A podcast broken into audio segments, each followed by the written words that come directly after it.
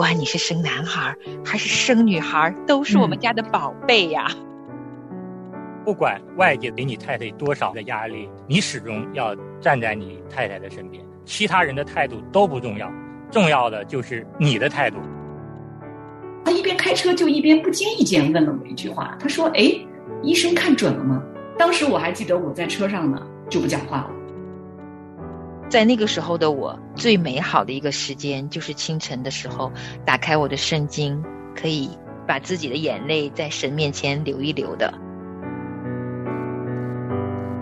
欢迎来到亲情不断电，宝贝，好想见到你。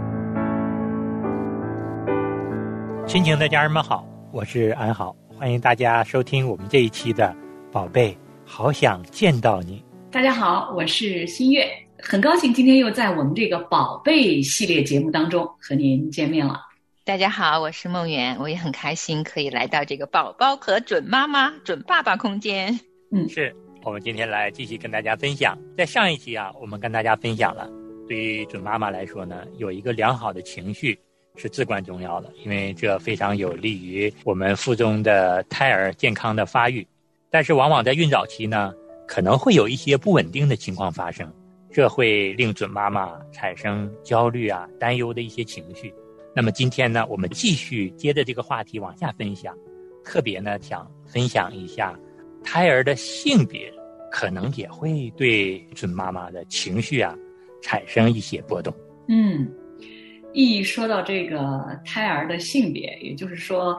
呃，生男孩儿生女孩儿啊，确实是啊，要做爸爸妈妈的人呢，呃，避不开的一个话题。嗯，可能在他们这个谈恋爱的时候，刚刚走入婚姻还没有怀孕的时候，可能啊，都常常会谈论到以后。啊，咱们想要个女孩儿还是男孩儿啊？这真的是啊，包括可能双方的父母哈，呃，对这个即将到来的宝宝呀，是男孩儿是女孩儿，内心里都会有一种期待哈。其实呢，这个话题听着轻松哈，可是实际上它是蛮让人很难有拿到解答答案的一个问题，因为生男生女咱们不能决定啊，但是人却有一种超乎这样的非常理的一种倾向性。就明明是男孩儿女孩儿是不能我们决定的，它都是个礼物，从上帝而来的礼物。不管你是特别喜欢男孩儿还是特别喜欢女孩儿，当我们在迎接小宝宝的时候，对这个性别有任何一点点不公平的对待和态度，都是会对腹中的小宝宝带来不安的。嗯。那其实，如果说作为父母的态度哈，我们对于啊，在自己腹中的这个宝宝啊，他是男孩儿或者女孩儿，有一天如果我们知道了之后呢，啊，如果有这种失望的这种情绪呢，确实会影响到我们这个孩子的成长。嗯，其实我们聊这个孕早期的时候呢，是关注到这个准妈妈她的一些情绪波动的情况。嗯，其实如果我们知道自己怀孕了，但是这个时候又不太能确定自己怀的是男孩女孩的时候，身边的这个爱人和家里人啊，最美好的一个答案，对这个准妈妈最大的支持就是，不管你是生男孩还是生女孩，都是我们家的宝贝呀。嗯，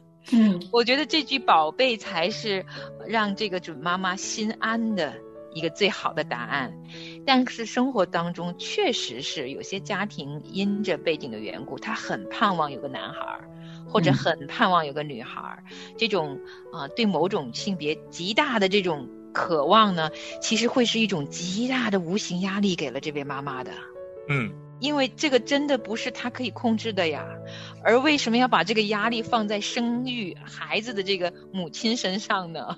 好像越说越觉得很不公平啊！明明是大家一起来迎接一个生命哈，而且特别是这一段早孕期的时候呢，我们通常会以为呃父母啊或周围的其他人啊给这个孩子的呃说法呀，并不会影响这个胎儿，其实。不是这样的，我们为什么要从零岁开始制作这个节目？就是我们要特别小心的知道，虽然这个小小的婴孩这个时候还是在母腹中很早期的时候，但是当这个妈妈怀孕开始，她知道她怀孕的时候，就每一天她的心思、她的想法和情绪、她的感受、她的痛苦还是开心、焦虑还是喜悦，都在影响着这个小宝宝每一天每一刻的发育了，影响这个孩子。子未来他的性格呢？所以，我们周围的人要怎么样面对这个孕妇，面对这个准妈妈，怎用什么样语言来回答她，用怎样的胸怀来面对她和迎接这个宝宝，都是极其极其重要的。嗯，听完新月和梦魇的分享之后呢，安好啊，特别想跟大家分享一下，我跟太太孕育我们两个孩子的时候。关于性别这个问题给我们家带来的小波折吧。嗯，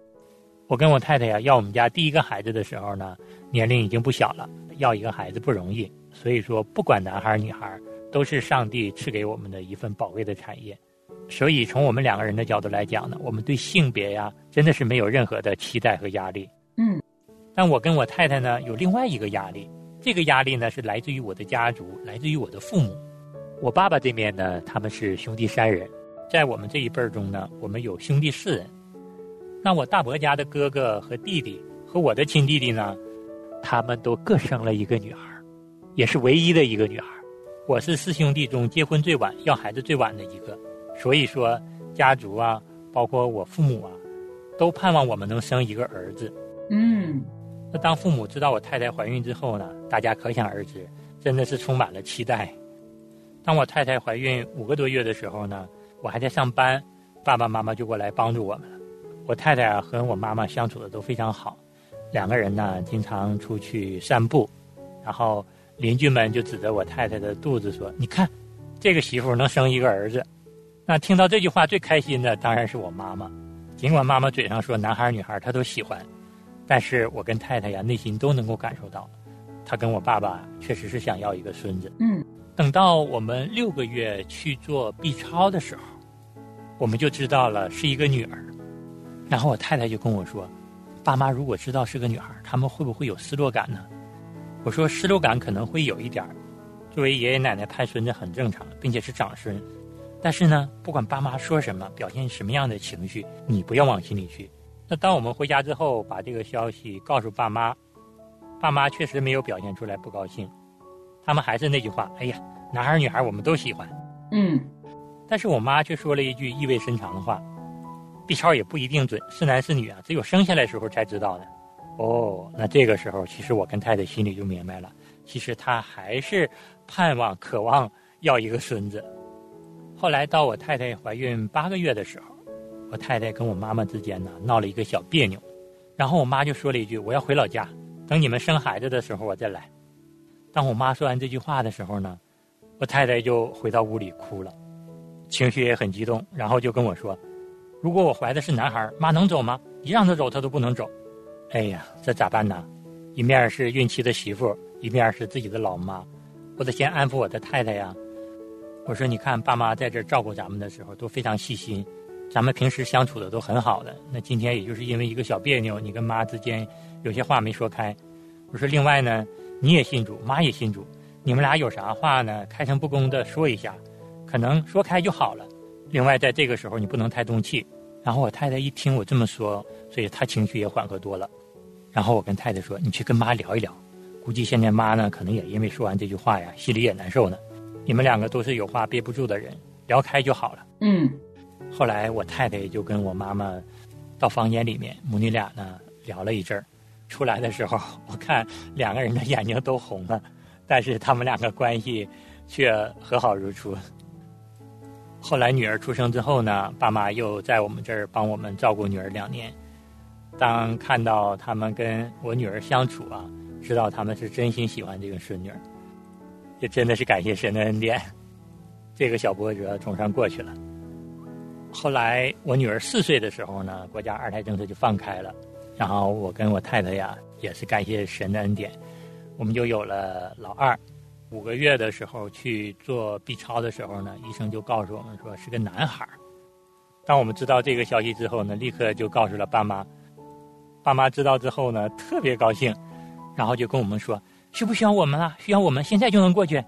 然后我们说暂时还不需要，需要的一定会第一时间的告诉你们。但我们却能够感觉到妈妈和爸爸这个态度前后真的是不一样。因为，在老二孕期期间呢，没来之前，他时不时的就主动联系我们，问问我太太身体怎么样啊，有没有什么害口的呀？如果需要我们，我们马上就能过去啊，我们已经随时准备好了。后来我太太怀孕八个月的时候，妈妈和爸爸就过来了，帮我们带一双儿女啊，操持家务啊，我们也非常感激爸爸妈妈。嗯，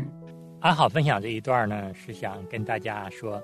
有的时候对孩子性别期待的这个压力啊，不是来自于父母本身，而是来自于家族，来自于祖父母、外祖父母。这个时候，准妈妈和准爸爸如果调整不好我们和父母的关系的话，会影响到准妈妈的情绪。哇，听安好弟兄分享你们家里边你太太跟你妈妈哈这一对婆媳之间的这个生活中的这个磨合啊，一些波折啊，哇，我听的真是觉得太真实了。这确实是我们平时过日子，这家长里短就是这样啊。那我特别想知道啊，安好弟兄，就是当你知道你太太啊第一个怀的是一个女儿的时候，而你心中又知道你们家族的这个背景，那让你的妈妈，其实也包括你爸爸啊，他们呃这老两口啊，就特别希望能够抱上一个孙子。那当你知道他们这个期待和这个现实会有不一致的时候，你作为丈夫。这个时候，你跟你太太之间，你们俩沟通的时候，啊，会不会也有一些小波折呢？我那个时候始终就是站在我妻子的这边，我始终对我妻子说：“我说你不用在意妈和爸的想法，你只要在意我的想法就行。因为我跟你一样，不管是男孩还是女孩，我都渴望这个生命的到来，我都知道这个就是上帝给我们的礼物。所以说。”安好就是想给我们的准爸爸们，给我们的丈夫们一句非常重要的忠告：不管外界给你太太多少的压力，你始终要站在你太太的身边。其他人的态度都不重要，重要的就是你的态度，你对你们孩子的这个态度。嗯，真的是哈。如果很多爸爸能听到安好的分享，我觉得那是对你们的孩子的一个祝福。因为如果一个准爸爸他能够以他全新的爱和呵护来面对准妈妈。我觉得这个小婴孩在母腹当中已经享受父爱了，而且是浓浓的父爱啊！不要以为他什么都不知道，其实这时候的小 baby 在母腹当中，他是可以感知到爱意的啊，他能够领受妈妈的喜悦、妈妈的安心和幸福感的。所以，如果准爸爸这个时候可以把满满的幸福感浇灌在你的妻子身上，该是多么蒙福的一家人啊！嗯，但这画面非常温馨、美好和满了爱意啊。但是生活当中啊，真的也有很多时候，并非如此完美。嗯，也有很多的时候是有无形的压力，全部倾倒在这个准妈妈身上。嗯，因为我们作为女人，上帝给了我们非常棒的一个体验，我们可以做母亲。但其实同时，因为我们是生养儿女的那一个，整个怀孕过程中，好多的时候，周围的人给准妈妈的全是压力，没有减压。嗯，说回这个性别，许多的家庭就盼着个男孩儿，那这个妈妈其实很委屈的，这生男生女真的不是她的错。嗯，而比他更委屈的是腹中的婴孩，那个腹中婴孩更没有任何错呀，而且他也没有办法改变性别来取悦父母。是，所以当周围的大人们一股脑的将很多的这些压力倾倒在准妈妈和这个没出生的婴孩身上的时候，其实这个小小的婴孩他心中会有很多很多。潜在的来到这个世上的这种否定感的，不要以为他是个小孩儿，小小的婴孩儿，未来他出生来到世上的时候，如果周遭的人没有给予他欢迎的态度，而是直接在他没出生之前就给了否定，会对这个小小的婴孩一生都带来负面的影响。所以呢，真的是盼望哈。在这个准妈妈怀孕的早孕期的时候，她周围的家人可以以爱相待，而且真心准备好每个人的心来接纳，不管他是个男孩还是个女孩，都能够好好的来接纳他。但如果周围真的没有这样的一个好的支持，那这个准妈妈这么大的一个压力，她该怎么办呢？我的肺腑是你所造的。我在母腹中，你已复庇我。我要称谢你，因我受造奇妙可畏。你的作为奇妙，这是我心深知道的。我在暗中受造，在地的深处被联络。那时，我的形体并不向你隐藏。我未成形的体质，你的眼早已看见了。你所定的日子，我尚未度一日，你都写在你的册上了。欢迎收听《亲情不断电》特别制作，宝贝，好想见到你。那说到这个啊，生男孩儿生女孩儿，确实是我们中国文化背景下的做爸爸做妈妈的人，我们绕不开的一个话题哈。刚刚呢，我们知道这个安好家里边呢，哈，呃，就是特别希望能够有一个孙子啊。所以当你们家怀老二的时候，当婆婆知道哇，这次怀的是个男孩的时候，真是你们两个都感觉到，就前后两个孩子，这个婆婆的这个 这个反应哈，这是有一些差别的哈。那梦远，那我想知道你家老大是个男孩，那你生二胎的时候，你应该没什么压力了吧？就是 要看这个怎么说。我当时承受的，表面上看是为什么呢？因为我丈夫他们所有的家族这一代，跟我的丈夫平辈的这一代，所有人生的都是男孩儿，所以其实他又是最小的一个。那我当时怀孕的时候，我们家是反的，不是重男轻女，我们家是重女轻男。嗯，所以我生老大的时候，我的婆婆好想要个孙女儿啊，然后。别人家都好热情来迎接 第一个男孩哈，他就是觉得嗯好吧嗯可以呀挺好，就是没有没有特别的欣喜，我能感觉到，但他还还是爱的啊。然后有机会生老二的时候，你就可想而知，这也是我最后的机会。我们俩年岁也大，不可能有老三了，所以这是他们家族最后一个孩子的时候，我们全家族人都希望她是个女孩哦。然后我的先生挺有意思的，我跟他沟通过这个事情。我说，那我们生老二的时候，这生男生女不能决定，咱还要不要第二个孩子？我婆婆说九成九你可能还会生男孩的，这是她给的答案。虽然她很希望，但我婆婆特别开明啊，她也实话跟我讲，而你们可可能还会生个男孩。然后我跟我先生聊天的时候，他说，那如果是个男孩，咱们就生；如果你不能确定是男孩，我们就不生。我说，哎，我很奇怪，他当时给我的不是压力，但是我会觉得这是一个潜在的一个问题，在未来。这孩子还没生呢，想法这么强烈，我觉得这本身就不对。嗯，所以我跟他聊天，我说为什么一定要是个男孩？他并不是重男轻女的人啊，他的理由很简单。我后来才发现，他是希望能够生一顺儿。如果是男孩，就是一个弟弟；如果是个女孩，就是个妹妹。他觉得两个一顺儿呢，第一有伴儿，第二经济比较划得来。嗯。然后这个念头，哎，一下子引发了我，就深度跟他去沟通。所以我们在生第二个孩子的时候呢，其实我们在怀孕之前就讨论了很多很多，就是因为我觉得这个男女的这个意识成因可能不同，有些是因为纯粹的重男轻女，有的时候可能是因为。经济的考量，有的时候可能是因为就纯粹个人爱好，有人就觉得说我有个女孩就贴心，就是各种原因造成了我们还没有生男生女的时候就有各种不同的意见，但是这些意见，当我进入怀孕。初期的时候，如果我之前没有沟通，他都会对我造成压力，因为我并不能确定我是生男孩还是生女孩，而我不愿意带着这样的压力进入我的孕期，所以我在怀第二个孩子之前，花了挺多的时间跟我的先生来沟通这些想法，看似并不是很严重的问题哈，但是我觉得以一个最轻松、最好的状态来迎接一个小生命。第一个送给他的礼物就是，无论他是男孩还是女孩，我们都欣然欢迎他来到世上。我觉得这准备好了才可以去迎接一个小生命。所以我是经历过这样一个跟先生来聊天、来沟通的这样一个经历。后来我发现，其实，嗯，在生第二胎的时候，嗯，在我们当时的状态是，无论是男孩还是女孩，并不是最重要的。原因那是很浅层的一个原因，深度的原因其实是我们有一点经济的压力了。所以我觉得生小孩子的状态呢，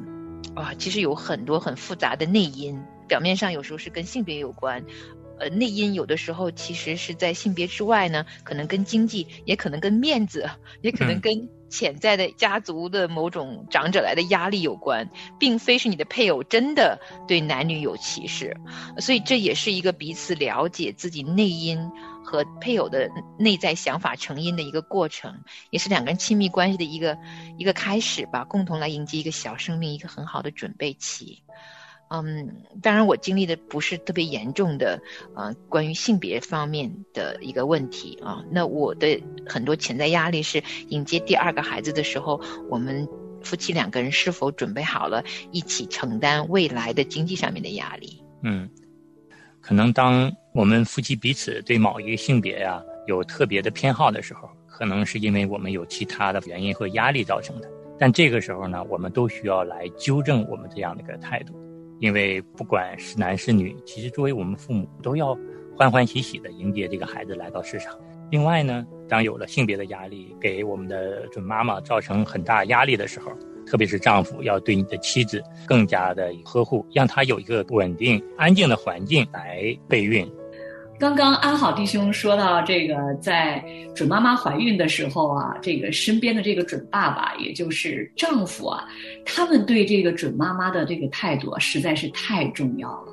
因为夫妻两个人。彼此太熟悉、太了解了嘛？那身边这个人的态度，可能呃一言一行都会引起这个妈妈的这个敏感哈，尤其是在这个孕早期的时候哈。那我就回忆我当时那个时候呢，我跟我先生两个人都还没有认识神哈。那当然，我作为一个啊准妈妈，我是觉得男孩女孩都行。那我先生一开始呢也觉得啊都好啊，都行啊哈。但是你知道吗？真正到了知道这个孩子跟自己心中的期待的这个性别没有一致的时候，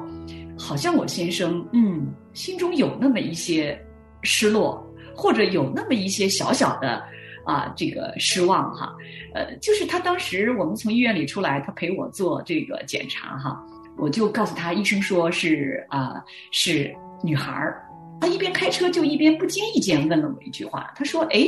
医生看准了吗？当时我还记得我在车上呢，就不讲话了，然后我就一路无言，就回家了。那这个事情呢，我今天回头来看哈，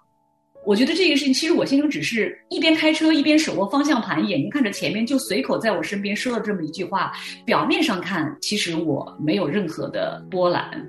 但实际上我内心里还是有一些翻动的。啊，因为那个时候两个人也刚刚步入婚姻，我当时都不知道要怎么跟我先生讲，或者刚才梦圆讲到，这是一次深度沟通的机会哈，哇，我真的刚才听你分享你在怀你家老二之前跟你先生的沟通，我真的很羡慕，因为那个时候我不知道，我就把我这种情绪就隐藏下去了，就埋在心里头了。那我今天想起来，其实那个时候我真是错失了跟我先生好好沟通这件事情的一个机会。那也确实，夫妻两个人真是在这个婚姻成长的过程当中，是有很多的高高低低，也有很多的成长的路要走。哈，不是每一个哇！现在回想起来，说当时哇都做的那么好，真的是没有。是啊，其实有一个小天使来到我们夫妻当中哈，从他来到人间的第一天开始，虽然是在母腹当中，这个准爸爸可能他没办法完全跟这个孩子去沟通哈。但是今天听大家分享，也在读一些文章的时候，我们知道，其实父亲的反应，父亲对妈妈的反应和态度，包括他细小的这样的一句问话或者一个眼神儿。其实都能够啊影响妈妈的情绪的，或者给她带来安慰、快乐，或者可能加了潜在的压力。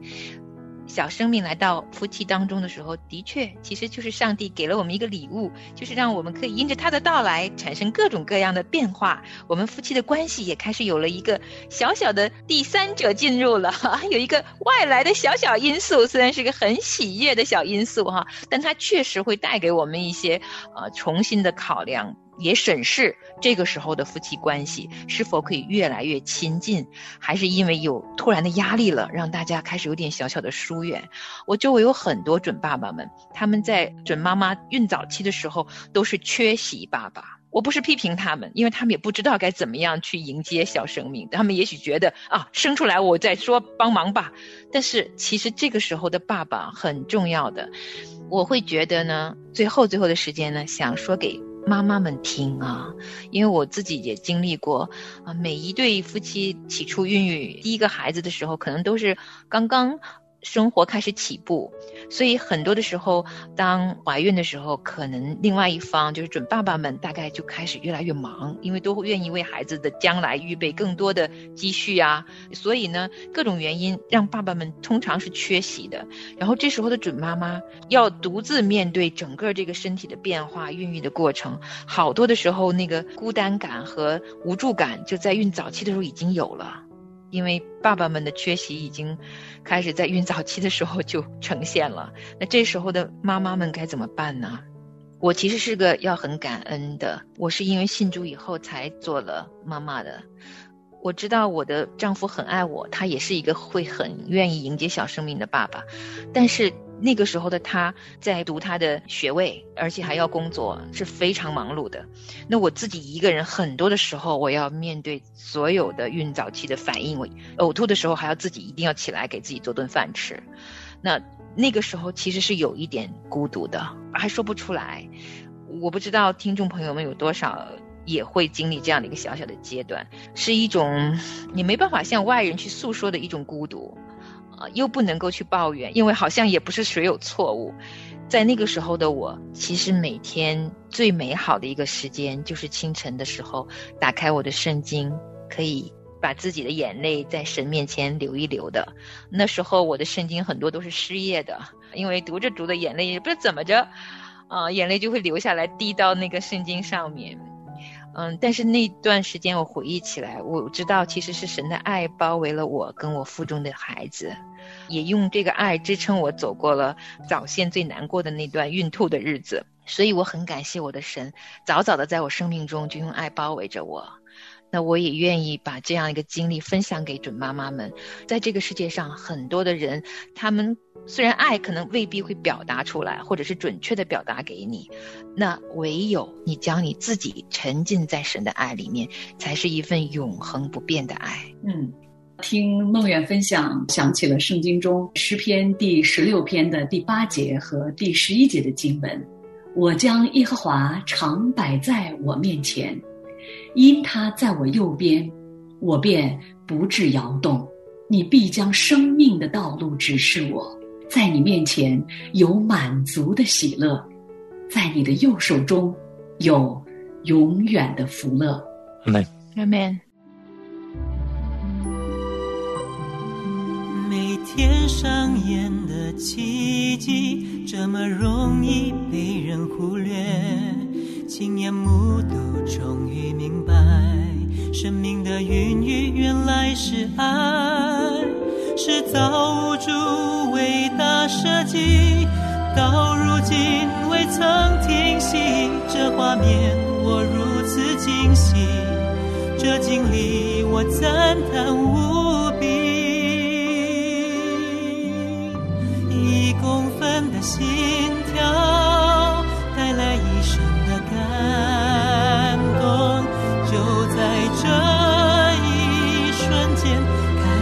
生命的可贵。一公分的心跳，带来一生的承诺，就在这一瞬间，体会了亲密的连接。亲爱的听众朋友，现在您正在收听的节目是由良友电台为您制作的，每周一到周五播出的《亲情不断电》，欢迎您与我们联络。我们的电子邮箱地址是